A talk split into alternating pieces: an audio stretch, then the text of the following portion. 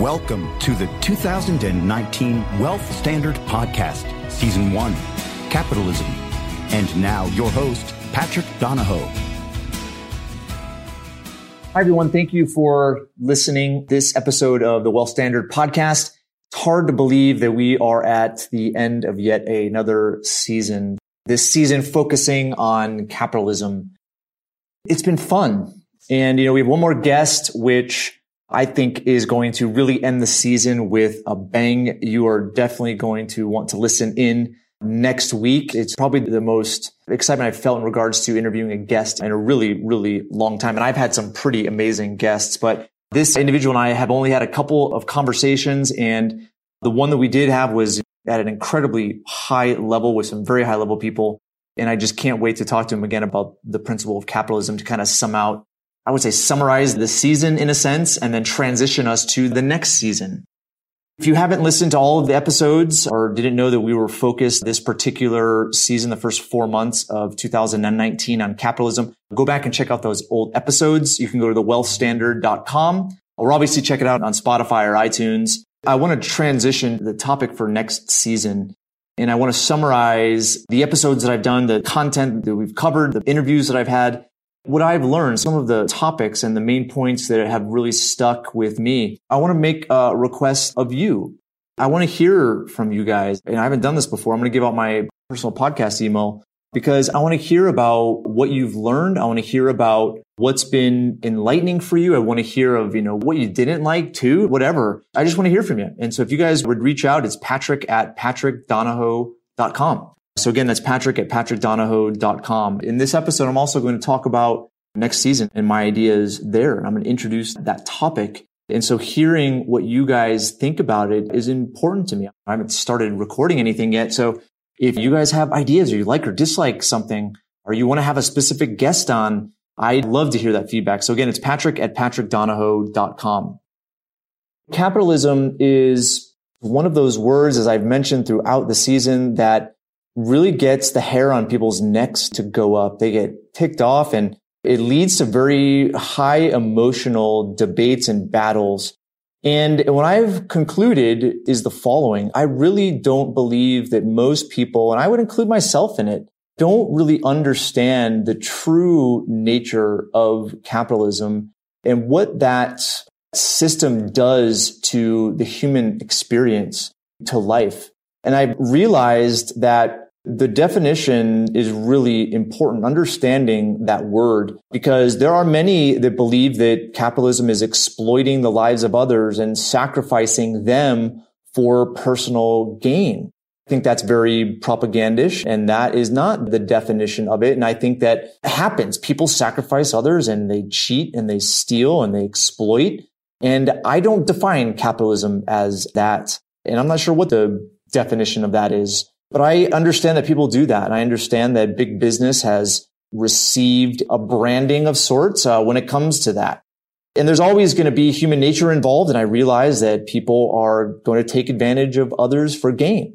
But I'm not looking at capitalism like that. The system of free market, laissez faire capitalism, I truly believe is the framework to achieve the highest degree of happiness in life. And I'm going to try to make that argument in this episode. I look at just the past uh, podcast and talked specifically about Italy, some of the things I've learned there. But I've looked at just the world slightly different as I've done this season. And I look at how amazing a life that we're all a part of, the technology that exists, the things we're able to experience. I realize that it's not necessarily the life that some people want. It's, I look at as much as technology and as much as the progress that we've made has helped us, I think it's also made people somewhat lazy and spoiled and complacent. And I put myself into that category. I don't know if I'd be able to survive if I was in the 1800s and raise crops and not have heating and air conditioning and electricity, right? And at the same time, I look at how our lives, just as much as they seem easier these days, they're much harder. So the connection I've made really to what I see as the framework, the system to bring about the achievement of the highest level of happiness in life really comes down to us being able to discover what our strengths are, what our natural abilities and talents are, and to apply those in a way that helps others, but not a one-sided help. It helps others, but yet it also provides an exchange where we also receive. And I look at what I've discovered this year with uh, some different business coaches that I've changed to. And one of them, she has taught me something that seems common sense, but it's been incredible how it's reframed my perspective of those people that I work with. There's 60 some odd people that I work with and it's really changed everything. And I think it applies to this very principle. So what I've learned right, is that when somebody's doing less than 80% of their work outside of their core strengths and abilities, and I would say successful experience, then they're not going to be happy. And if they are right now, it's for a very short period of time. So I've learned that the equation to really a high level of engagement and participation and excitement with regards to working has to do with working 80% or more in what you're strong at, coupled with meaningful targets or goals, as well as the appropriate incentives and, and a good level of accountability. And I'm going to get into that in just a second as we transition to next season's themes, right? But what this does is it allows me to see a person's strengths and have them work and do things within those strengths, delegate whatever else that may have been their responsibility but ultimately their weaknesses to somebody else. And it's been remarkable to see the difference so far. And, and we're instituting a few other things when it comes to projects and so forth. But think about it. I believe that everybody has strengths and talents and abilities. In large part, they're always evolving. And the discovery process isn't this like you wake up one morning and suddenly you know what's strong about you you are in an environment and in that environment, you exercise whatever that strength is, whether you're conscious of it or not. And you receive that fulfillment. You receive that degree of achievement because you know that you're good at something. Now, discovering that, that's why I'm saying that capitalism and that type of system, okay, allows for the free discovery of that. And if someone has to figure things out, if someone has to work with others, if someone has to get an outcome as it relates to work, then they're either going to do it or they're not going to do it. But if they're given clear direction, clear outcomes as far as what they're supposed to achieve, and then they're given the environment that's free for them to figure it out, like I said, they're either going to do it or they're not going to do it. But that's the discovery of weakness and the discovery of strength. Because if they figure it out, there's an enjoyment and a sense of satisfaction that comes from that.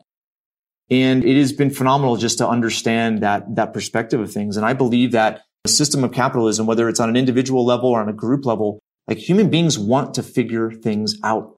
They want to solve a problem. It's like we're hardwired to pursue that. And that's why when you look at a centrally planned government where government is solving problems, they're creating jobs, they're creating solutions for this and solutions for that that is not the same incentive.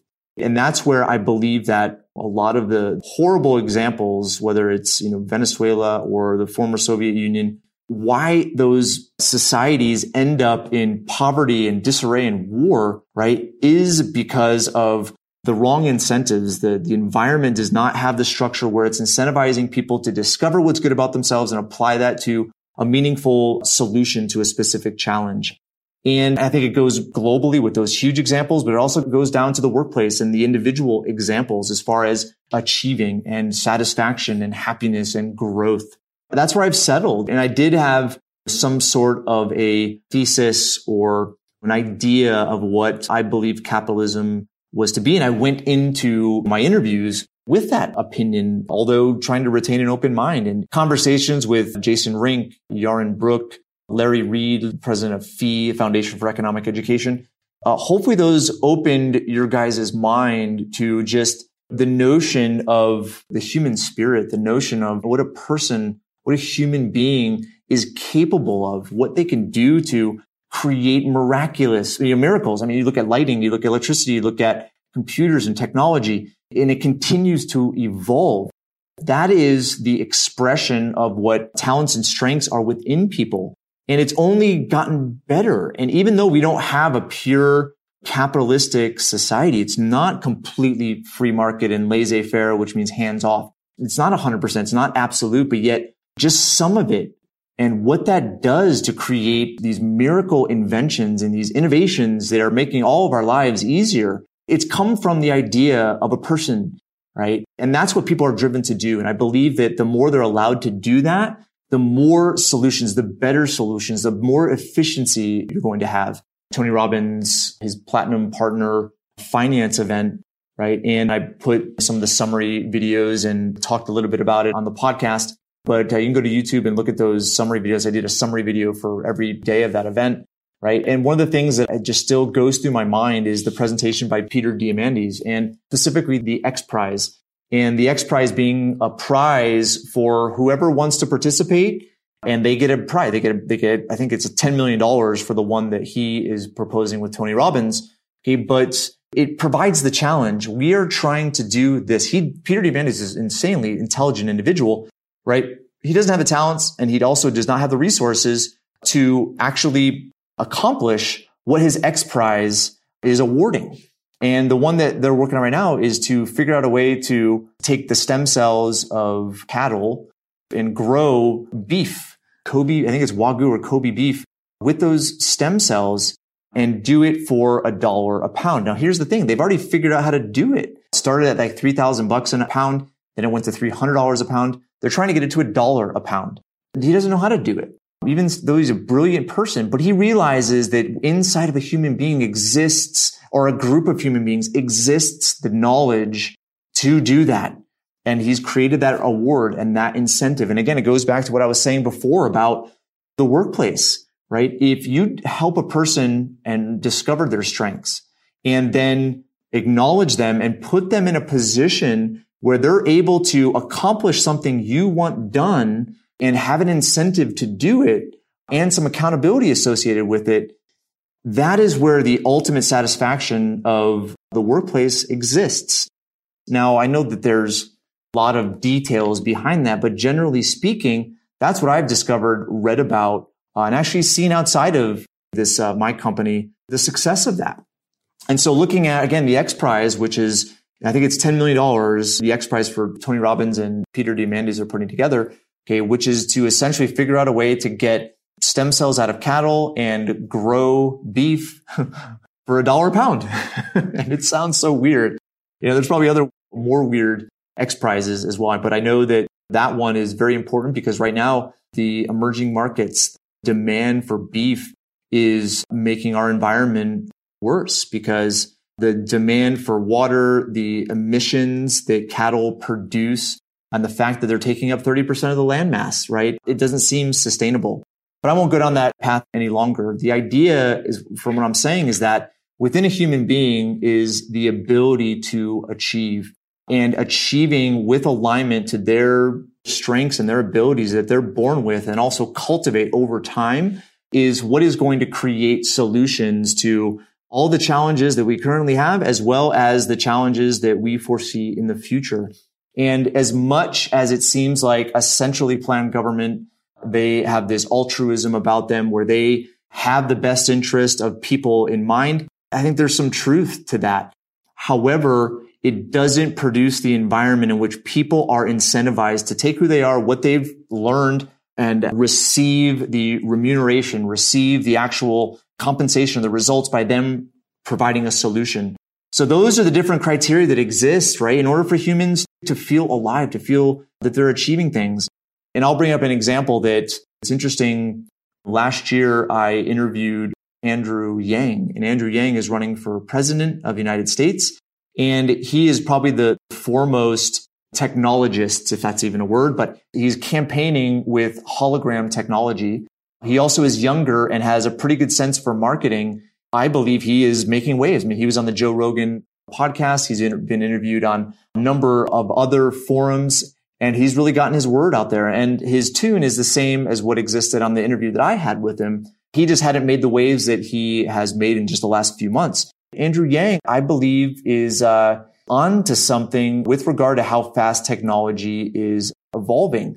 At the same time, he's using the same notion that centrally planned uh, governments have used in the past, which is taking care of people and providing a solution.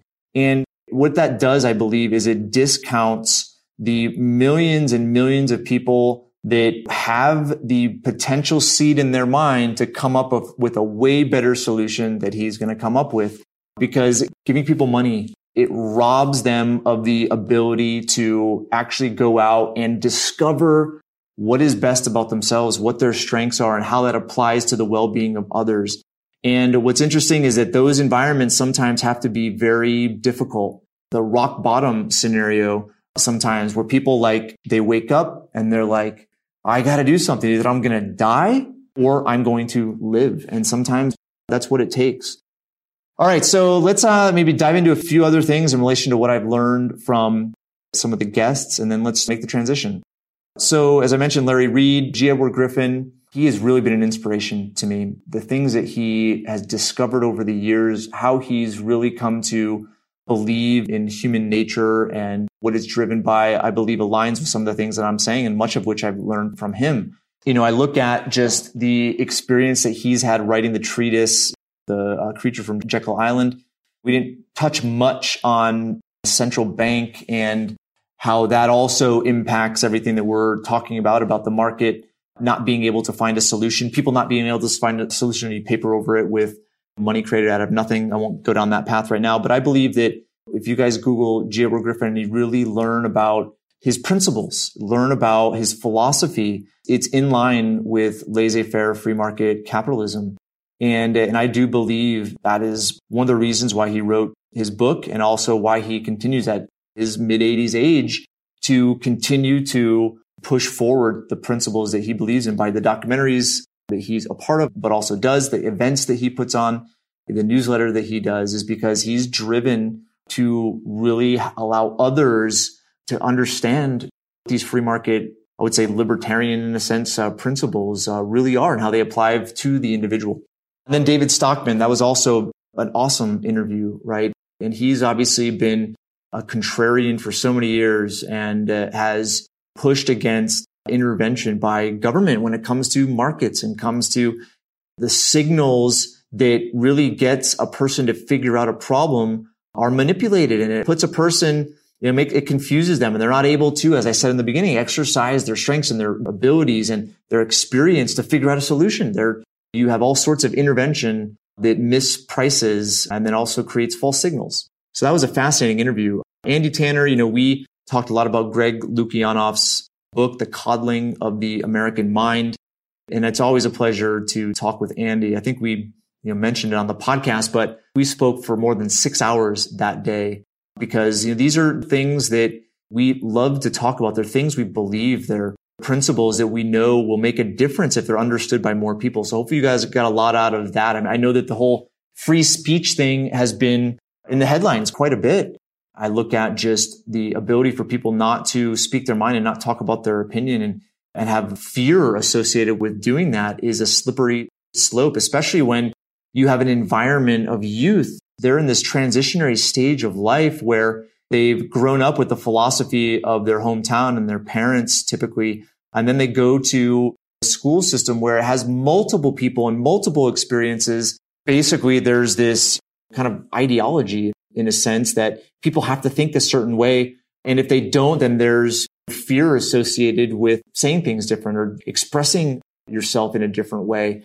It's polarizing. And I think that, like I said, is a slippery slope because you don't allow for the experience of multiple perspectives because those multiple perspectives help to really reinforce certain beliefs and principles or maybe call into question those beliefs and principles that may not be principled. It was pretty fascinating talking to Andy about that. And then, of course, David Morgan and his, I would say, very in alignment with David Stockman, right, in relation to how commodities work and paying attention to that as far as investment is concerned. And David Collum, that was such an enjoyable interview. David, obviously you could see, sense his passion for understanding markets and understanding where we're at in cycles and talking about it, even though his uh, specialty is chemistry at uh, Cornell. that was a fascinating interview. And I really enjoyed reading through his year in review from last year because a lot of what he said and mentioned, I've thought about and it actually made me think a little bit differently. And it gave me more detail really about what's going on, whether it's the pension crisis, whether it's uh, central banks, whether it's market returns.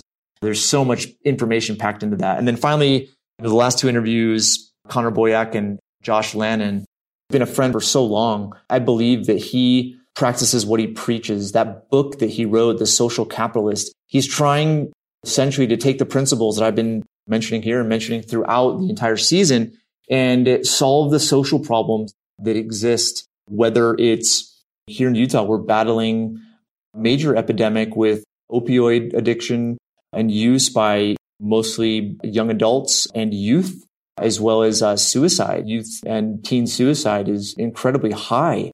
There's obviously when you start to have these type of problems, nobody wants those problems. People want solutions. But when you go down the road of having governments institute this and governments institute that, it's going to come up with the same result, right? Even though the intentions may be so genuine. There's people out there that have ideas in their mind, strengths in their mind, talents that are waiting to be expressed. There are solutions to a lot of these challenges and a lot of these issues. And uh, I think that's what Josh and I's conversation, really the mission that he's on, or just the mission of conscious capitalism or social capitalism is on, right? Is to really identify these epidemics, these issues, these challenges that exist and will exist you know, essentially allow for people to rise to the challenge and provide solutions as opposed to just leaning on government to do it for us. Okay, so let's transition. So this is really, as I mentioned before, if you guys want to email me and give me your feedback, uh, patrick at patrickdonohoe.com. It'd be huge for me to hear what your thoughts are, where you disagree with me, where you agree, maybe some epiphanies that you had and what aspect of the conversation was most intriguing to you, that would be huge for me. And so Patrick at patrickdonohoe.com. All right. So the transition. So this is when I wrote my book, Heads I Win, Tails You Lose, a financial strategy to reignite the American dream. This is why I did the season last year, you know, in 2018, focusing on life, liberty, and four months with property. And because I believe that those three variables creates the dynamic for a person to truly experience the American dream. And I define the American dream differently than most define it, not owning a home or getting a job with benefits and putting money in your 401k and retiring. That to me, that's totally not the American dream. But the American dream is really to come to an environment where there's freedom in order to discover what is best about you and how you can essentially bring that to the world and bring that to others and receive the remuneration, receive the compensation for that. I believe that truly is one of the purposes of our lives. In the book, I went down that path, right, of putting, calling into question, right, our school system and where it originated, right, which is from a, a Prussian framework, which was to train military and, and factory workers. And we still follow it to this day. And I believe that's not necessarily the path for most I've mentioned Robert Kiyosaki's book, Why, what is it? Why A students work for C students and why B students work for the government. Something like that. It's pretty funny. It's totally true, right? Because A student mentality is following orders correctly. But innovation and creativity, right, is not following orders. It's actually doing quite the opposite. and I think that's why C students or below are the ones that really create such amazing things. Anyway, I won't go down that path. But I don't believe our school system functions that way. I don't believe our workforce and workplace is set up to function that way. It's set up to have people take orders.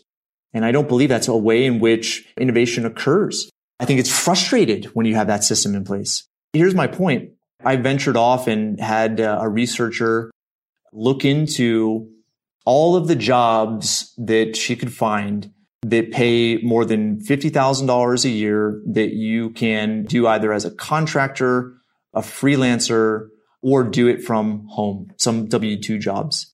And I was flabbergasted as to how many jobs are out there. And then I took the next step and started to investigate the gig economy. Basically, the statistics, and obviously statistics are, you know, take them in stride. Some have an agenda behind them. Some are, are accurate. Some don't have the sample size that you need, right? But it's still pretty interesting to see some of the studies that are being done where companies are essentially transitioning to a lot of their workforce being freelance or being 1099 contract workers or work from home. There are big, big companies out there that have their entire workforce offsite, remote. It's fascinating. And I looked at that statistic, but I also realized that part of this American dream, part of a fulfilling life, a life of achievement right, is not to stop working, which is the definition of retirement, but it is to continue to provide value. Now, that doesn't mean that you work for the rest of your life.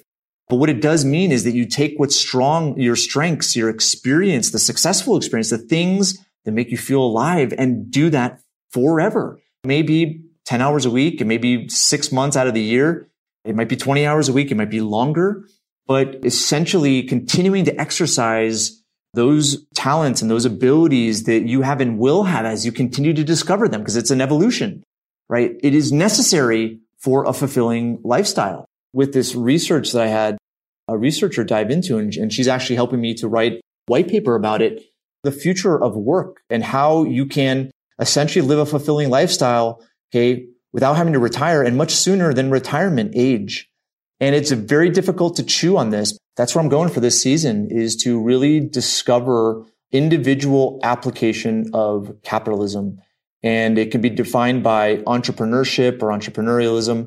It can be defined as discovering a side hustle, whatever. Essentially, it's the future of work and it's really discovering ways in which you can understand, you know, what is the definition of your ideal lifestyle?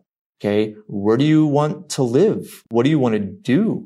And then it's figuring out how to do it, how to discover what your strengths are, how to maximize those. As I mentioned just a moment ago, it's the success and happiness in the workplace is when somebody is spends 80% or more of their time working in something that is their strength, their experience, and it's coupled with goals and initiatives as well as the right incentives. Does not always have to be monetary incentives.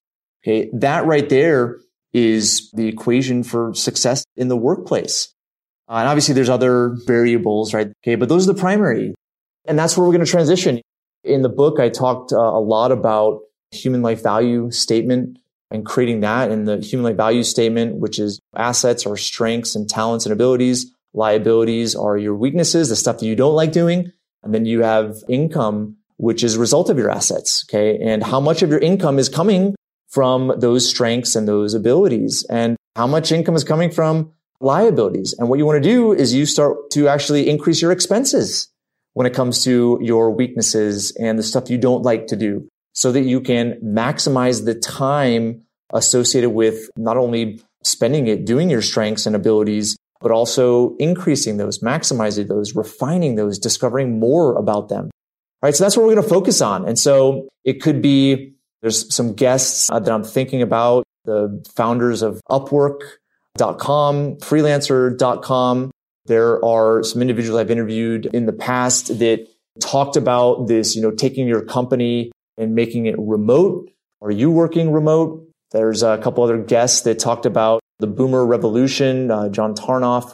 We may have him on as well. This is the angle. It's to basically take these very philosophical principles of capitalism, laissez-faire free market capitalism, and applying those to the individual. That's what I'm going to do this go around for uh, the next four months of the year. So that's between May and the end of August. So let me know what you guys think. All right. Well, I am going to head home and I'm recording this. Utah Jazz play tonight. Go Jazz. They're the home team and we love them and hopefully they, sorry for you. They're playing the Houston Rockets. So I'm obviously recording this a couple weeks before it goes out, but going home to eat some dinner and hang out with my family and watch the Utah Jazz. Hopefully win. Thank you so much for listening. I do this podcast because I love talking about this stuff. It's what lights me up. That's why I'm staying, you know, super late this evening doing it because I've seen people benefit, whether it's the inspiration they receive from it, whether it's taking the practical advice seen, you know, from what they've learned here. But I've also experienced so many people that have been able to make a transition to a life that they never dreamed of by understanding some of these principles. And I believe that's possible for you. I'm excited to, to talk about some of the things that I believe will make a difference in your life. Thank you for the support. Thank you for those of you who are clients of Paradigm. Thank you. Thank you for continuing to listen to the podcast. And, and I can't wait to hear, you know, I haven't asked much of the audience in the past, you know, and I haven't go download this or go, you know, seek this out. There's no commercials either. Right. And maybe I, I don't get any response. I don't know, but I'm excited to hear from you guys. I'm excited to hear what's going on in your life. I'm excited to hear what you like about the podcast, what you like about some of the guests and things that you're learning. I'm also excited to hear what you don't like. Obviously, I don't want to be providing things that, that piss you off and worsen the experience of your life. That's not obviously not the intention by any stretch. I'm really excited to hear from you guys and hear about your lives and hear about what's going well, where you're coming from, what your goals are, what you're trying to achieve. So yeah, so Patrick at patrickdonohoe.com. Uh, it's my personal podcast email. So I'm going to respond to it. It may take me a little bit of time to do it, but I'm going to respond to, to all of them. So again, thank you guys so much for the support. Hope you enjoyed the episode. And like I said, next week, one of the best guests to round out the season. And this guy is young, but he really understands these principles at a deeper level than I do. And I'm excited for him to express some of the things that he feels about the principles of capitalism and how they have to do with our society as a whole. All right. So that's it. Patrick Donohoe signing off. I'll be with you next week. Okay, until then, bye. Hey, listeners, thanks for tuning in. My book, the Amazon bestseller, Heads I Win, Tails You Lose A Financial Strategy to Reignite the American Dream, is completely changing the way people look at saving, wealth, and retirement. Want a sneak peek? Head on over to www.headsortailsiwin.com forward slash podcast for a free audio and text download of my favorite chapter. Again, that's heads or tails I win.com forward slash podcast. Thank you for listening to the Wealth Standard podcast. Be sure to visit the show's official website, thewealthstandard.com, for appropriate disclaimers and terms of service. Guest opinions are their own. If you require specific investing, financial, legal, tax, or any other specialized advice, please consult an appropriate professional. We welcome and appreciate reviews of the show. Head on over to iTunes or Stitcher to leave your review.